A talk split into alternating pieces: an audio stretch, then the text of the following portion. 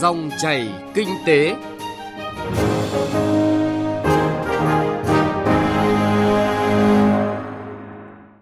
Xin chào quý vị và các bạn. Chương trình dòng chảy kinh tế hôm nay sẽ có những nội dung sau đây. siết chặt hoạt động cho vay tiêu dùng khó đẩy lùi tín dụng đen. Chuyên mục chuyện thị trường chuyển đến nội dung thanh toán bằng QR code hiện đại nhưng còn tiềm ẩn nhiều rủi ro.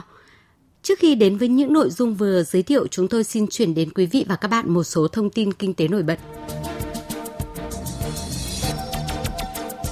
Thưa quý vị và các bạn, Bộ Tài chính cho biết dự thảo nghị định biểu thuế xuất khẩu ưu đãi, biểu thuế nhập khẩu ưu đãi đặc biệt của Việt Nam để thực hiện hiệp định đối tác toàn diện và tiến bộ xuyên Thái Bình Dương giai đoạn 2019-2022 đã được hoàn thiện để trình chính phủ sau khi tiếp thu ý kiến đóng góp của cộng đồng doanh nghiệp, các tổ chức và cá nhân. Về cam kết thuế xuất khẩu trong CPTPP, Việt Nam cam kết xóa bỏ thuế xuất khẩu đối với phần lớn các mặt hàng điện đang áp dụng thuế xuất khẩu, cơ bản theo lộ trình từ 5 đến 15 năm sau khi hiệp định có hiệu lực. Trước kiến nghị của Sở Xây dựng Thành phố Hồ Chí Minh không nên để chủ đầu tư thu kinh phí bảo trì nhà chung cư 2% vì là một trong những nguyên nhân dẫn đến tranh chấp tại các chung cư, ông Nguyễn Trọng Ninh, cục trưởng Cục Quản lý nhà và thị trường bất động sản Bộ Xây dựng cho biết, quy định cao nhất về vấn đề quỹ bảo trì nhà chung cư thuộc các cơ quan ban hành luật. Quy định thu phí bảo trì 2% nằm trong luật nhà ở năm 2014 nên thay đổi cũng phải dựa trên sửa đổi luật. Bộ Xây dựng đã tổ chức kiểm tra và làm việc với hai thành phố là Hà Nội và Thành phố Hồ Chí Minh. Theo kế hoạch thì cuối tháng 4 này, Bộ Xây dựng sẽ có buổi giải trình trước Ủy ban pháp luật của Quốc hội về vấn đề quỹ bảo trì nhà chung cư, còn việc bỏ hay là không thu, thu sau hay là giữ nguyên như hiện tại thì Bộ Xây dựng sẽ báo cáo cơ quan có thẩm quyền xem xét quyết định. Quý 1, tổng nguồn vốn tín dụng chính sách của Ngân hàng Chính sách Xã hội đạt hơn 200.000 tỷ đồng. Cụ thể, đến ngày 31 tháng 3, tổng nguồn vốn tín dụng chính sách đạt hơn 200.000 tỷ đồng, tăng gần 7.000 tỷ đồng so với năm ngoái. Tổng dư nợ đạt hơn 194.000 tỷ đồng, tăng 6.000 tỷ đồng và tăng 3,4% so với cuối năm ngoái, với gần 6,7 triệu hộ nghèo, hộ cận nghèo và các đối tượng chính sách khác còn dư nợ. Theo kế hoạch năm 2019, thành phố Hồ Chí Minh sẽ đào tạo nghề cho 10.500 lao động nông thôn, trong đó có gần 2.487 người học nghề nông nghiệp và hơn 8.000 người học nghề phi nông nghiệp. Tổ chức đào tạo bồi dưỡng nghiệp vụ kiến thức kinh doanh và khởi sự doanh nghiệp, nghiệp vụ quản lý tư vấn đào tạo nghề, tư vấn việc làm cho hơn 100 giáo viên, người dạy nghề, cán bộ quản lý đào tạo nghề quận huyện và cán bộ hội đoàn thể hỗ trợ đầu tư mua sắm thiết bị đào tạo nghề cho 4 cơ sở giáo dục nghề nghiệp công lập tại các huyện nông thôn mới trên địa bàn. Thưa quý vị và các bạn, Ngân hàng Nhà nước đang lấy ý kiến dự thảo sửa đổi thông tư số 43/2016 quy định về cho vay tiêu dùng của công ty tài chính. Một trong những điểm sửa đổi đáng quan tâm trong dự thảo thông tư lần này là các yêu cầu nhằm hạn chế giải ngân trực tiếp cho khách hàng. Tuy nhiên điều này lại mâu thuẫn với chủ trương hạn chế tín dụng đen của chính phủ. Vì muốn đẩy lùi tín dụng đen thì một trong những giải pháp hữu hiệu nhất là đẩy mạnh cho vay tiêu dùng, giúp tăng khả năng tiếp cận nguồn vốn chính thức của người dân. Phóng viên Bảo Ngọc có bài phân tích. Theo dự thảo sửa đổi, Ngân hàng Nhà nước yêu cầu các công ty tài chính chỉ được giải ngân trực tiếp cho khách hàng vay đối với khách hàng đã và đang vay tại công ty tài chính đó, được đánh giá có lịch sử trả nợ tốt theo quy định nội bộ của công ty tài chính và không có nợ xấu theo kết quả phân loại nhóm nợ của Trung tâm Thông tin Tín dụng Quốc gia Việt Nam đến thời điểm gần nhất tính từ thời điểm ký kết hợp đồng cho vay tiêu dùng. Ngoài ra, các công ty tài chính phải đảm bảo tổng dư nợ cho vay tiêu dùng giải ngân trực tiếp cho khách hàng vay không vượt quá 30% tổng dư nợ tín dụng tiêu dùng của công ty tài chính. Động thái sửa đổi thông tư quy định về cho vay tiêu dùng là một quyết sách tích cực của Ngân hàng Nhà nước đưa ra trong bối cảnh các bộ ban ngành cùng vào cuộc quyết liệt nhằm đẩy lùi tín dụng đen. Xét về mục đích sửa đổi thông tư, những điểm mới trong dự thảo này mang ý nghĩa hạn chế giải ngân bằng tiền mặt nhằm giảm rủi ro cho các tổ chức tín dụng, công ty tài chính, đồng thời cũng hạn chế việc sử dụng tiền mặt trong nền kinh tế, giúp thị trường cho vay tiêu dùng phát triển bền vững, lành mạnh và hiệu quả. Tuy nhiên, theo các chuyên gia kinh tế, dự thảo này có một số điểm cần phải xem lại. Thứ nhất, nếu chỉ giải ngân cho những khách hàng từng vay tại công ty tài chính đã có lịch sử trả nợ tốt thì những khách hàng này lại không phải là mục tiêu hướng đến của chính sách đẩy lùi tín dụng đen. Bởi những người đã phải tìm đến tín dụng đen thường là những người không thể tiếp cận được với nguồn vốn chính thức từ các công ty tài chính. Chị Nguyễn Thị Tuyết, sống tại Thạch Bàn, Long Biên, Hà Nội cho rằng những người cần vay tín dụng tiêu dùng thường là những người chưa có lịch sử tín dụng. Nếu mà đã từng đi vay rồi mà trả nợ đúng hạn tốt ấy, thì đấy là khách hàng tiềm năng hết rồi thì cần gì mở rộng các cái trường hợp mà cho vay tín dụng nữa. Thì ờ, như bản thân tôi thì đang cần tiền để mở một cái hàng ăn nhỏ nên là mới cần đến ờ, vay tín dụng. Thế nhưng mà nếu mà không giải ngân bằng tiền thì không giải quyết được nên là trường hợp của tôi thì tôi cũng không vay được. Hiện nay, các công ty tài chính có phân khúc khách hàng khá đặc thù, cho vay với hai dòng sản phẩm cơ bản, dòng sản phẩm chuyên biệt, cho vay để khách hàng mua một loại hàng hóa, dịch vụ duy nhất như xe máy, mua hàng gia dụng, kim khí điện máy vân vân. Dòng sản phẩm linh hoạt cho vay để đáp ứng các nhu cầu tiêu dùng đa dạng của khách hàng như đóng học phí, du lịch, cưới hỏi, sửa chữa nhà cửa, trang trải chi phí cho sinh hoạt gia đình hoặc cho các dịp đặc biệt. Đối với dòng sản phẩm này, công ty tài chính tiêu dùng giải ngân trực tiếp cho khách hàng để chủ động thanh toán các khoản tiêu dùng theo kế hoạch của mình và phù hợp với mục đích vay tiêu dùng. Theo thống kê mới đây của Tổng cục Thống kê, có đến 65% dân cư đang sinh sống tại vùng nông thôn, vùng sâu, vùng xa, không có tài khoản ngân hàng và cũng chưa có thói quen sử dụng dịch vụ hay sản phẩm tài chính ngân hàng. Trong trường hợp này, phương thức giải ngân cho bên thụ hưởng không thể thực hiện được Cùng với đó, việc giới hạn kênh giải ngân trực tiếp cho khách hàng sẽ làm giảm khả năng tiếp cận nguồn vốn vay hợp pháp của người dân nhằm cải thiện, nâng cao chất lượng cuộc sống, hạn chế phương thức cung ứng vốn, giảm quy mô hoạt động của các tổ chức tài chính chính thống. Đây chính là một trong những nguyên nhân cơ bản của việc phát triển nguồn vốn tín dụng đen, do tính chất tiếp cận nguồn vốn này luôn rất dễ dàng, nhanh chóng và linh hoạt, theo từng đối tượng khách hàng –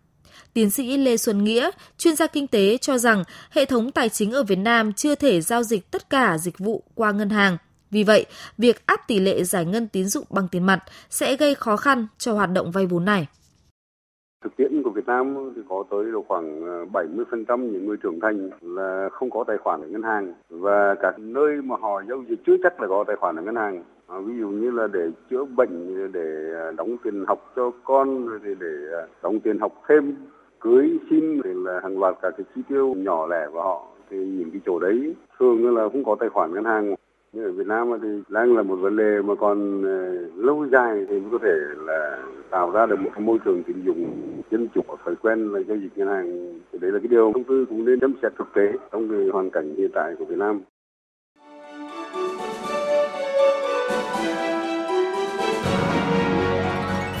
Dòng chảy kinh tế Dòng chảy cuộc sống.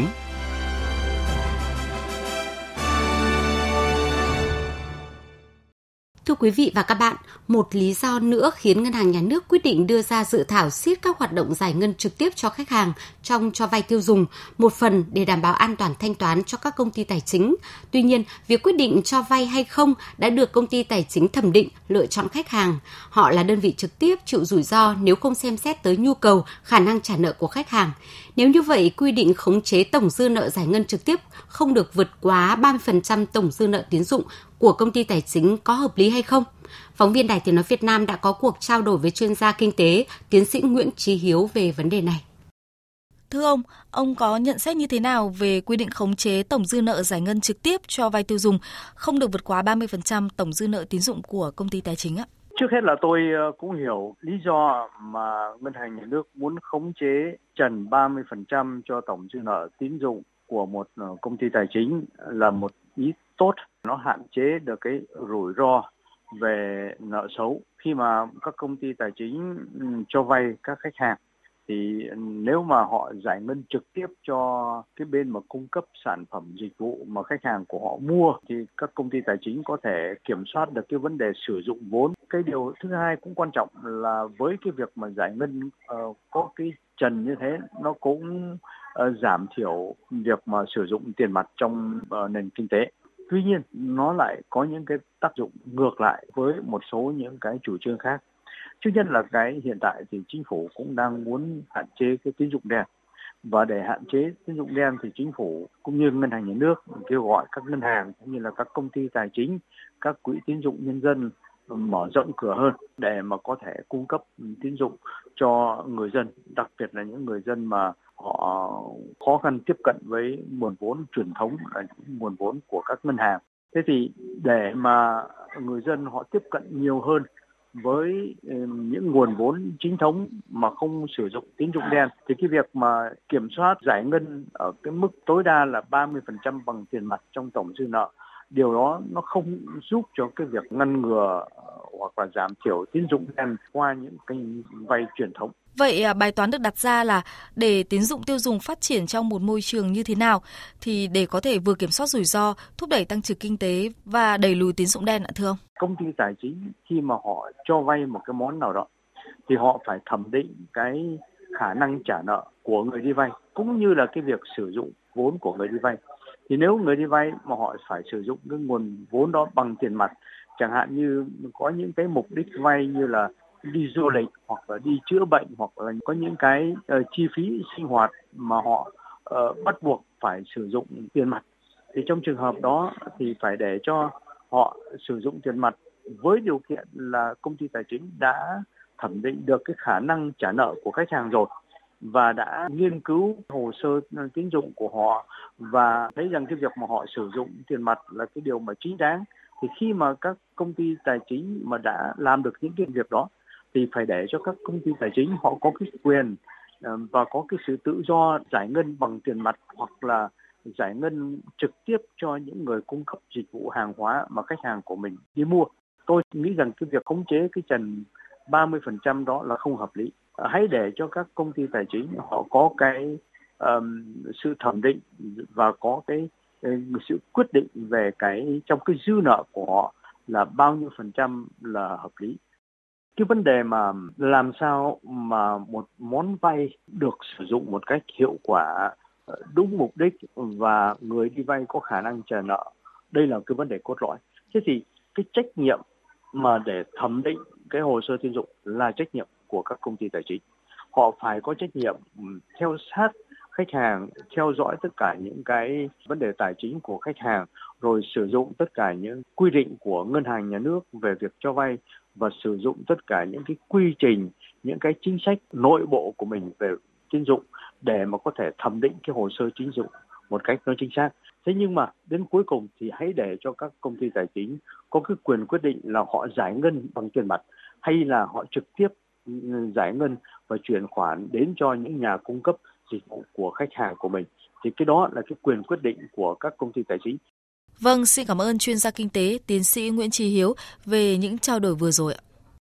À, thưa quý vị, như vậy, việc siết chặt các quy định liên quan đến hoạt động cho vay, giải ngân trực tiếp cho khách hàng của công ty tài chính tiêu dùng, đặc biệt là việc giới hạn quy mô dư nợ cung ứng cho khách hàng, giải ngân trực tiếp tối đa không quá 30% tổng dư nợ cho vay tiêu dùng sẽ tạo ra những tác động ngoài mong muốn, khiến các công ty tài chính phải điều chỉnh định hướng, quy mô hoạt động, cơ cấu lại danh mục sản phẩm theo hướng phải thu hẹp dòng sản phẩm linh hoạt là dòng sản phẩm cạnh tranh trực tiếp với tín dụng đen.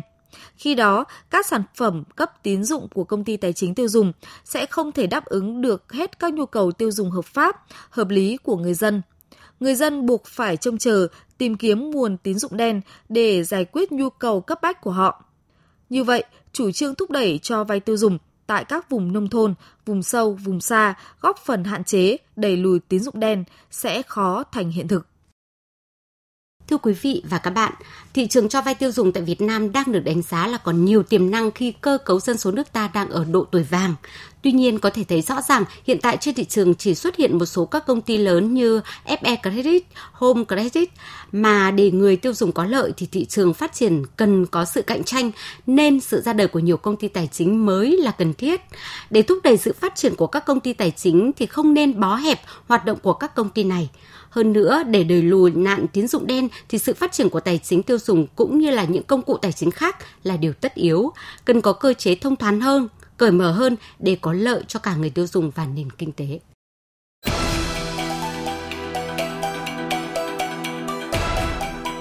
Chuyện thị trường Thưa quý vị và các bạn, hiện nay khi công nghệ ngày càng phát triển, các hình thức thanh toán cũng trở nên đa dạng.